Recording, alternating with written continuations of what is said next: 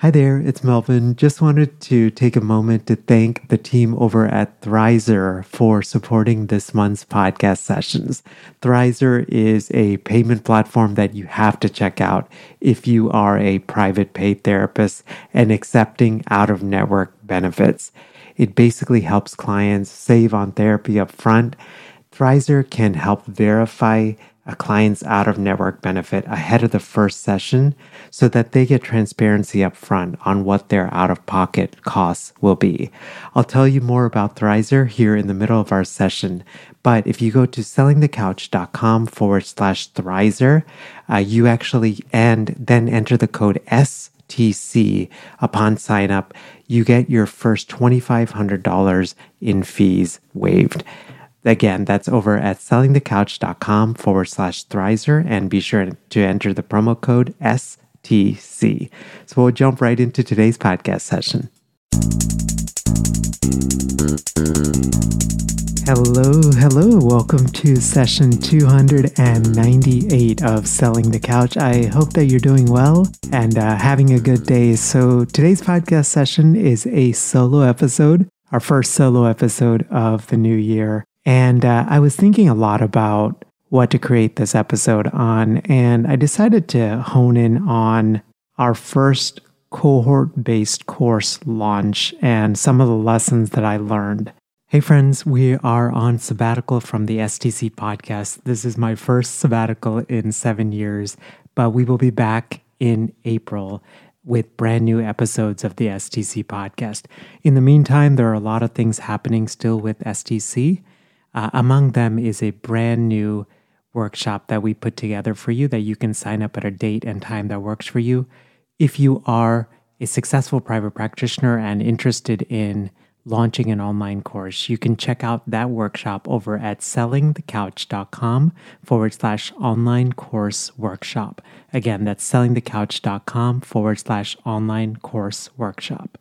So I, will likely use the you know acronym CBC uh, going forward. But if I'm ever using that, it just means cohort based course. So, just to give you a little bit of a, a backstory on this, uh, over the last, well, I, I, launched my first online course back in 2015, and that was the Healthcasters, the podcasting course. And uh, it's done really well. Uh, we are currently up at right around 200, a little actually, a little over 275 of our colleagues have taken this course to launch their podcasts uh, for their business uh, in order to grow their impact and income beyond the therapy room. And uh, I remember when I first launched this course thinking, who in the world would buy a course from me? And I didn't really feel like I was an expert to teach on podcasting because I was so new and all of those things. But uh, I'm just so grateful for you know, for the trust that each of you have in me. Uh, I really, I just take that so, so much to heart and I take that as such a big responsibility. And over these past seven plus years now, I've learned a ton about what goes into a, a good online course, what works, what doesn't, how do you market it, how not to market it, what are some of the big roadblocks, all of that stuff. And so I know that many of us are thinking about creating an online course either to supplement our existing therapy income or to pull back on therapy or to completely even maybe eliminate therapy out of our sort of business model. And so we had this idea for to do this instead of like a traditional digital course. Uh, what we decided is we would do this live and we called it online course school super creative name, right? But I figured uh, getting it done was better. And somehow the dot .com was available. So I was able to get, you know, onlinecourseschool.com. And I, so we did this launch this past, was October and November. So over eight weeks, we did two workshops each week. So a total of 16 workshops. And we had nine of our colleagues go through this first like beta cohort. I wanted to do a beta cohort just because, you know, there's just so much with doing a, a CBC. And it was my first time. And even though I was very fortunate to get accepted into Maven's Accelerator program, which basically teaches how you how to run these CBCs, I just didn't have the real world experience. And so I was just fortunate. These nine colleagues trusted me And I'm not always the best with sharing money just because I have like a lot of money stuff. And this past year, I've worked on a lot of this stuff. So just going forward, I'm just going to share like money numbers. Uh, one, just mainly as a source of encouragement. Uh, it is not at all to be boastful or anything like that because there are folks who make a lot more money, right? And but this first cohort launch made twelve thousand five hundred and seventy six dollars, and I imagine this will only be only be increasing over the years, and and that makes it really exciting. And so I wanted to use this session just to share some of the lessons that I've learned in case you ever end up doing a cohort based course. Actually, before we get started, there's such an interesting, you know, I, I, nerd out on a bunch of different things. And one of the things that I nerd out on is pedagogy, which is like teaching well. And within the just the larger realm of education, there's actually this trend of like, what does a university education look like? What does education at lower grade levels look like and what does education beyond traditional schooling look like. And this sort of CBC model, there's a lot of people that say this is sort of the future of education, right? That instead of like a a like a stretch or a, a breadth of knowledge, right? That we're going to have these CBCs that teach a specific skill set. So, for example, I'm about to get into a CBC all about NFTs because I, I'm like really fascinated by this. I want to, you know, make some investments in the world of NFTs. We made some, you know, crypto investments last year and they've done pretty well. And yeah, I've just, you know, one of my goals, honestly, is to just get good at this NFT thing because I, I want to buy some NFTs for our little baby girls. So, uh, and I, um, I learned a ton of stuff with what to do with CBCs and I learned a ton of stuff of not of what not to do. And so I just wanted to share some of those lessons with you. So the first thing is if you're ever the biggest challenge of a CBC is how in the world do you get your first like uh, pilot students or your beta students? And what we did is we reached out to our email list. And the reason I, fo- so I focused on three areas email list, um, it was the first one. And the reason I focused on the email list is folks generally on the email list, they know me, they know how I teach. I, you know, we, on the STC newsletter, which you can check out at sellingthecouch.com forward slash newsletter, I usually share bits and pieces of my life uh, and our family's life and the things that we're, we're navigating, food places we eat, you know, adventures we're going on, all of that stuff, right? So this these are folks that know me, trust me. And so we started there. The second one is we reached out to students that had already signed up for the podcasting course previously. I don't have the offhand the data in front of me, but one of the things that is is pretty true is someone who's purchased from you one time is more likely to make a repeat purchase, especially if they've been pretty happy with that that previous purchase. And so we reached out to our students that had taken the Healthcasters course, and then you know we run a a high level mastermind uh, for therapists creating online income. So, specifically, online course income and podcasting income. And I reached out to the folks in that mastermind to see if they were interested in being a part of this. And ultimately, because these were colleagues that trusted me with their money, they knew my heart and they knew my teaching style. So the first, uh, this that's kind of the first lesson of how we got our beta students. The second uh, thing that I learned in this whole process is you have to screen really well. So again, you know, there's a, a phrase out there saying, you know, sometimes you have to do things that don't scale. And so literally what I did with all of these beta students, we actually had 13 folks that were interested and then I ended up doing one-on-one Zoom calls with all 13 of these students who were seriously interested. And, you know, when I got on these calls, like it's really important for me not to make some sort of like out of the blue sales pitch, like force them to make a decision, any of that kind of stuff. That's not the way I like being sold to.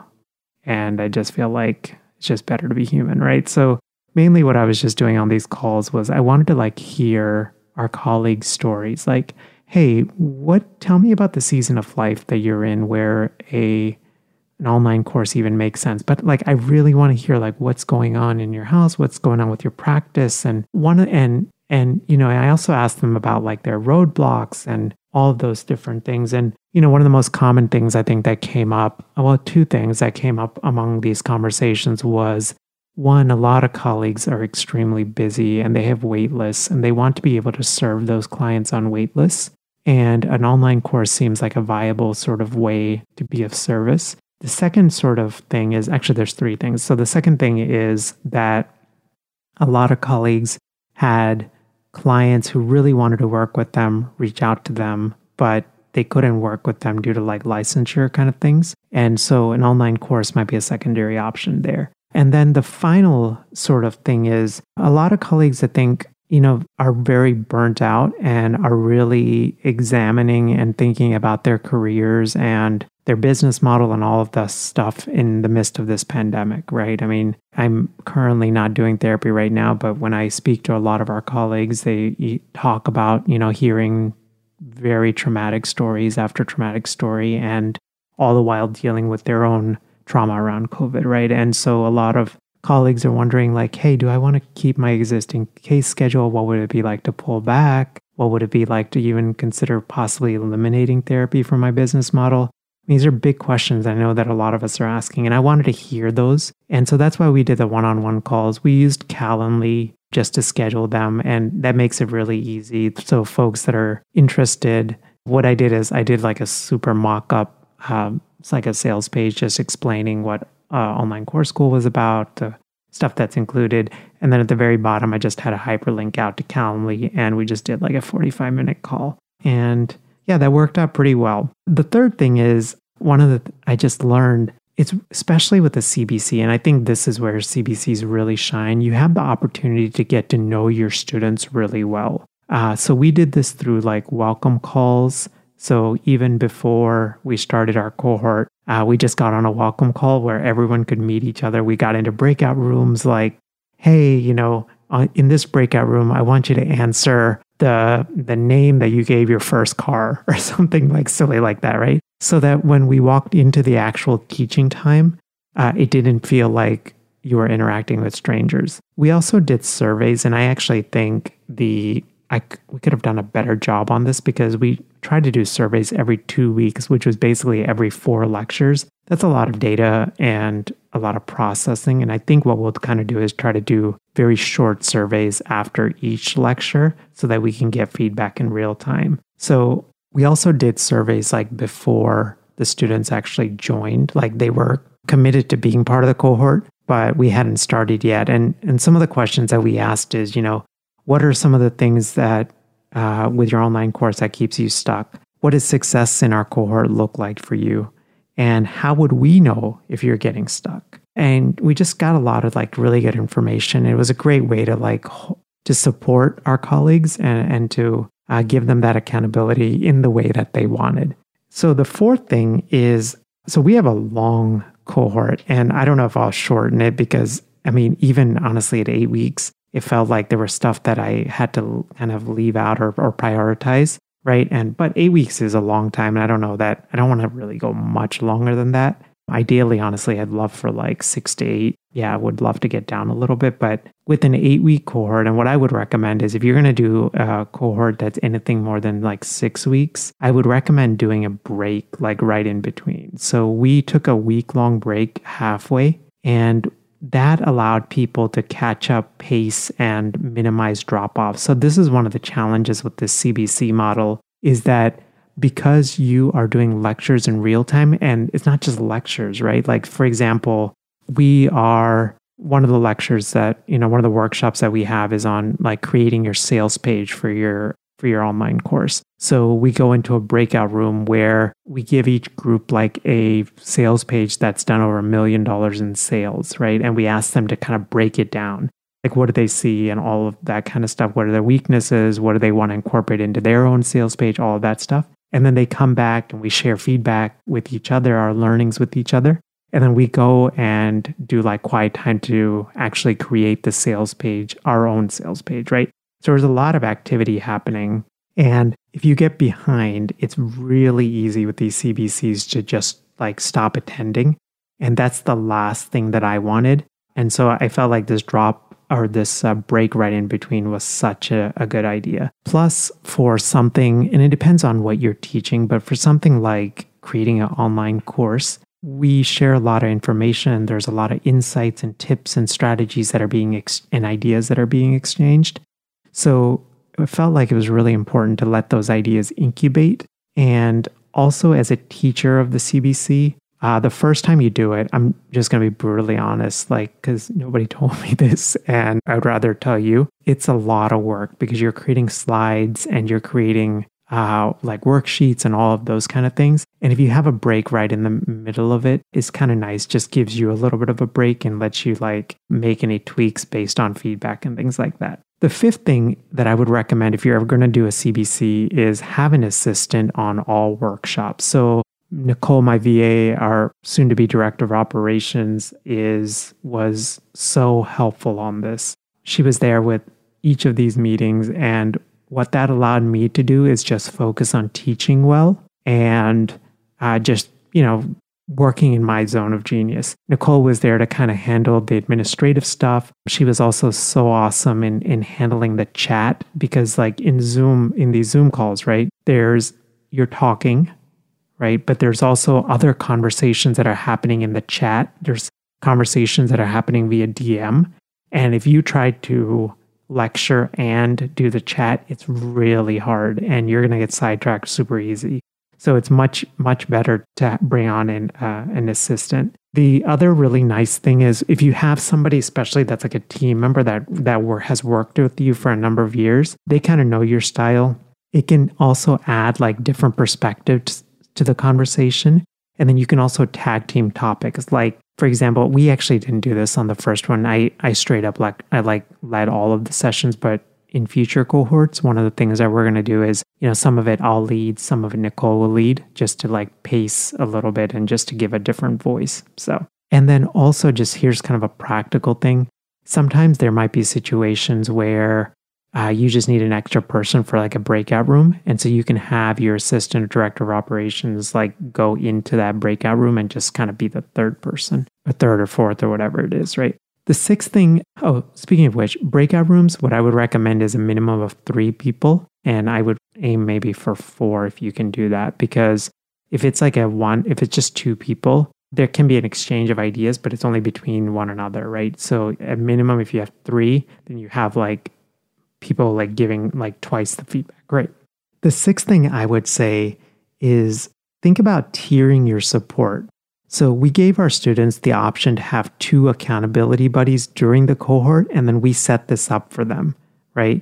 So this was actually such a good move because even, you know, I checked in with one of the OCS members here actually like three days ago, and they were like, yeah, we're still meeting. Like, you know, and that's so cool that even after the cohort is done, they're still, you know, meeting and just supporting one another. The idea behind having the accountability buddies is I sort of see it as tiered support. So you have cohort level support from me and the team, right, during the actual workshops. Then you have individual support. So we actually did surprise office hours as well. We started them a little later than than I wanted because honestly, like I just didn't think to do that. And our colleagues were so gracious to be like, Mel, can we add some office hours?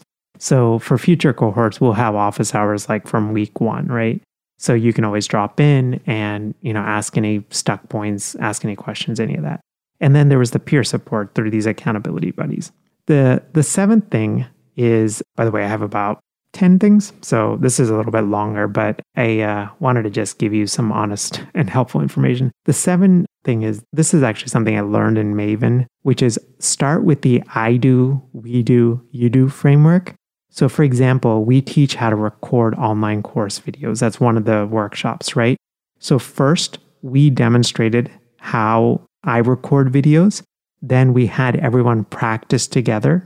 And then we had each member like create their first like welcome video, right? And so doing that is there's such a so the natural tendency for most lectures is to start with you and what you can teach. But one of the things I learned in Maven and that was so helpful for our cohort was I actually started instead of the intersection of I do, we do, we actually started at the intersection of we do, you do. So that way people knew exactly like what to like people felt like like we were starting at the group level and it requires such a act of knowledge or act of like humility because as experts who are teaching these cohort based courses the tendency can be like oh i need to be the one leading the lecture. But it's actually if you can sort of let that idea go and say hey the most important job i have is to create space for my students to shine and create the space for them to exchange ideas, I think that will take you really, really far, uh, really far. And then I, I would say like the the eighth thing is don't prep cohort lessons and run cohorts the, uh, and run your cohort at the same time. I made this mistake. So instead, prep ahead of time. Realize that you're going to get new ideas, but resist the urge to like super edit and like trash your entire you know, presentation that you already have ready to go and create a brand new one. Note, I did this, not a good idea. And what I would instead recommend is create a running list of things to tweak after each lesson. So we basically use Notion for all of our like project management kind of stuff. And so all of our lessons are in there. And I just created a little section that said tweaks for next time. And then I would just review that. Like I would write them down. Basically, what I would do is I would get on uh, a call with Nicole for about 15 minutes right after our lecture was done. And I would say, hey, what do we do well? What do we need to improve? And what was missing? And then we took that and then the information from the surveys and just kind of put it into that section. And the ninth sort of thing is don't get too high with the highs or too low with the lows. Uh, teaching a CBC is an emotional roller coaster. I mean, literally, there were moments where I was like, oh my gosh, I could see their light bulb moments. Wow, I'm we're doing such a good job in the CBC. And then like 30 minutes later, it's like, oh my gosh, I'm never going to teach again. And what I would recommend is if you start doing a CBC, find a friend, a, uh, a colleague, someone that like cares about you, that can support you as you're going through this, because it can feel like every lecture can feel like an emotional roller coaster. Because, you know, there may be times where you teach something and it seems so simple in your mind, but then you share it and it just confuses people and you're like, oh, whoa, you know? So just remember don't get too high with the highs or too low with the lows. And I, the final piece of advice I would give you is charge your worth. If you're like me, you probably struggle with owning your knowledge. And uh, I bet the more you know, the harder it is to believe that. So work on your money stuff. I mean, this is like stuff that I actively did last year with therapy and brain spotting, and even this year with therapy. And I have like monthly brain spotting sessions set up because I realize like launching these CBCs, I mean, there's just a lot of money stuff and that stuff that can come up. So don't undercharge yourself. The world needs our gifts, and there's such a need for all of this stuff. So, hope you enjoyed uh, today's session. And if, again, I'm not an expert on CBCs at all, I am definitely going through trial by fire with a lot of this stuff. And are, you know, but there's just something so joyful about teaching a CBC. Uh, just seeing people's faces light up when you share something, right? And I think many of us do this, which is like when we teach, like we love teaching. And I mean, there were moments during this where, you know, I had put in a lot of prep work and to take like a very complex idea, right, and to simplify it, right? And I was like, you know, what's the perfect story or what's the perfect analogy? And then you share it, and then people are like, whoa. And ah, that just like, it hits your heart so well and it's so powerful. And yeah, it's just it's one of the most gratifying things I've done. I I'm like planning on, you know, at least running two cohorts uh, this year. So, spring cohort and a fall cohort. By the way, side note, if you're interested in that, be sure to download the A to Z online course guide over at sellingthecouch.com forward slash online course guide. We're planning on looking, I'm just trying to finalize dates, but we're looking at April, May right now, and, you know, for this spring cohort, and then likely in like September, October for the uh, the fall cohort. So uh, and yeah, I think that is it. So I hope you enjoyed today's session. And especially if you're thinking about CBCs, I hope that today's session just gives you some excitement. Maven.com is definitely a place to get started. And the founders of Maven are on Twitter. And that's probably the best way to connect with them. They actually do these accelerator programs. They you have to apply and all of that stuff. But if this is something you're interested in, I would highly recommend going through that accelerator program. I learned a ton. And yeah, and I, and I feel like I just have become a significantly better teacher. Hey, friends, we are on sabbatical from the STC podcast. This is my first sabbatical in seven years, but we will be back in April with brand new episodes of the STC podcast. In the meantime, there are a lot of things happening still with STC. Uh, among them is a brand new workshop that we put together for you that you can sign up at a date and time that works for you. If you are a successful private practitioner and interested in launching an online course, you can check out that workshop over at sellingthecouch.com forward slash online course workshop. Again, that's sellingthecouch.com forward slash online course workshop. Have a great rest of your day, and uh, I will see you next time. Bye. Thanks for listening to the Selling the Couch podcast. For more great content and to stay up to date, visit www.sellingthecouch.com.